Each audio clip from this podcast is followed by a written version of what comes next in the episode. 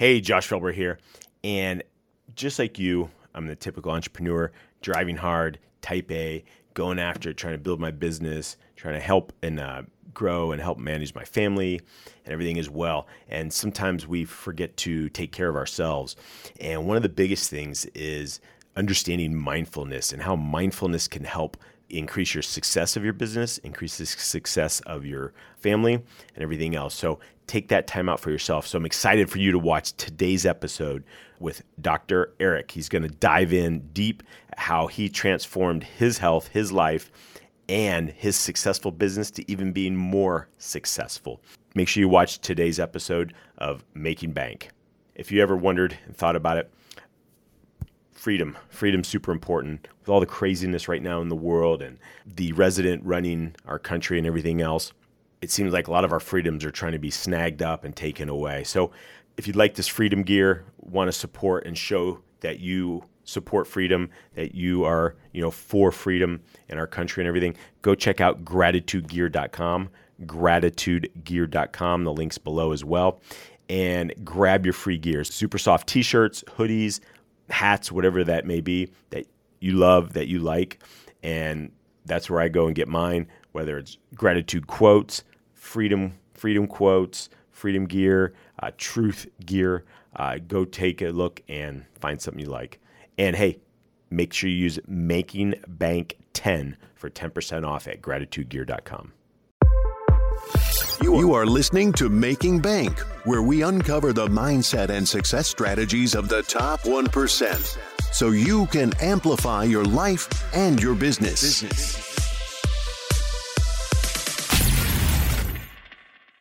I'm not sure why. I think I just was kind of accident that I hit my niche in real estate. I mean, I started in automotive.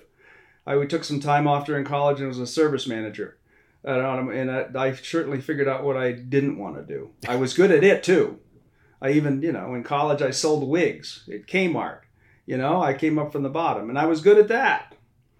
But I just hit my niche with real estate. It just was something that I understood and I was good at. And I'm not good at everything like turning on the computer. You know, I struggle. I struggle. So I'm, I'm definitely, you know, if you put me in high tech, I'd last an hour. You right. know, in some things. So I'm not, I just, I think some of it was just dumb luck that For I sure. hit something that I understood and it worked with my conceptual brain. Similar to economics, you know, I started in business in college and I was bored to death with learning accounting and mark, you know, and principles. Yeah. But I took an economics course and I said, "Holy gosh, that's how the world works." And it was like I went from a C student to an A student. It was just like, whoo, you know, it was just like, what a relief to find out something that made sense for me because it sure wasn't science. I mean, I right. science science was a four letter word. But you know, you part of it part of it is finding where your niche is, where your I call it your element, where your passions and your abilities meet. Because sometimes we're passionate about something and we don't get it but if you can find where your passion and your abilities meet, that's where I think you get to the top, you know, the top 1%. You just go. And for you, I mean, what kind of process have you, and maybe you teach this now, is, you know, kind of finding that passion and abilities, that intersection point? Well, one thing I think everybody has something in their private life which they feel that sense of presence or peace, might be fly fishing, might be golfing, might be painting. You know, they have something that they feel that the mind slows down and they're just at one with it and they mm-hmm. crave it. And what we teach is trying to find that in business so that business is not a struggle. That, you know, I love business. I don't have to be here. I, I just, you know, I enjoy the people I'm with and I enjoy the process and I think business can change the world. I mean, I just see, seen what it's done. So we do have a process called the self-soul spirit model that we do in our workshops that kind of looks at what traits you have genetically and then your experiences and what you're what you're good at. Like I have an entrepreneur as a trait. I also have some traits that aren't as desirable, like a my way trait. Like Josh, we're going to do it a way. Why don't we do it my way? right. And, and, you know, that hasn't worked that well for me. It does all right in negotiation, but in longer term collaborative arrangements, I have to set that one aside. So it's learning yourself and learning what traits you have because some of them are genetic and some of them are learned depending on our experience turns some genes on and other ones don't get turned on depending on what we're exposed to so we look pretty deep at that and say you know what are your genetic predispositions and what are your experiences and what's your skill set we do it through interrogative questions you know the person mm-hmm. knows but it really takes what what i find is and i taught as, as you mentioned at colorado state for 20 years mostly seniors and time and again, I would have them in my office toward and say, "Why are you here?" And they say, "I really, you know, mom and dad said if I studied business or engineering, they'd pay for it." And say, "Well, you know, next is job, wife, house, or husband, house, mortgage. You wake up when you're 50, you know." So yep. it might be pretty good to spend a little bit of time figuring out what you want and who you are and what you want. So we spend that time and a lot of you know, a lot of times it's people in their 40s just saying, I'm knocking it down in business, but I would like to have a little more purpose, a little more peace of mind. I'm stressed out. I don't feel like I'm really making the difference. I just, you know, I know I'm good at my job, but that's not enough. Mm, yeah.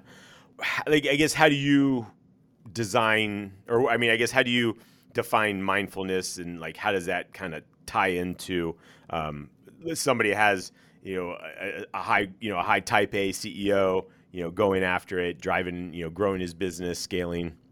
Yeah. Well the first thing is it's not a you know mindfulness isn't necessarily meditation.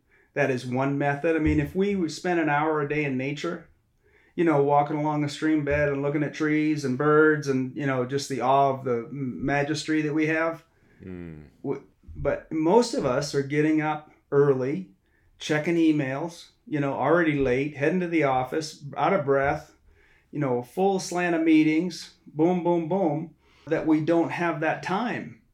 We don't think we do. If we looked at our calendar over two weeks, we go, oh, I'm wasting an hour there and two hours there. And that, you know, multitasking is kind of a myth of at least doing it consciously. We can do a lot of things, but we're really unconscious to all of them is what I've, what I've determined. So I'd say first is a, is a, an acknowledgement and a commitment to say I'm going to be a little more mindful. And normally, most people I say try some things that aren't meditation. And when you do try meditation, do two minutes. Don't do 20 minutes because our minds are usually the the the reason science says that mostly what's happening when people feel in peace and joy is their mind just quiets down. It's it's a lack of mind activity, and stress is the mind activity, thought. It's just going crazy and that's what almost everything in our society promotes.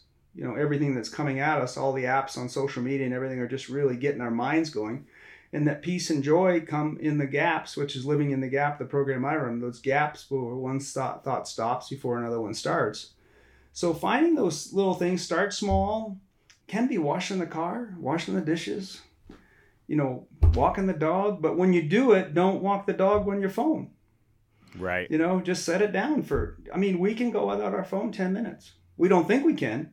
We might miss out on that damn text that came in and we didn't answer it immediately like everyone expects us to. Why didn't you get me? Why didn't you answer me? Well, I was walking the dog. You know, now I am.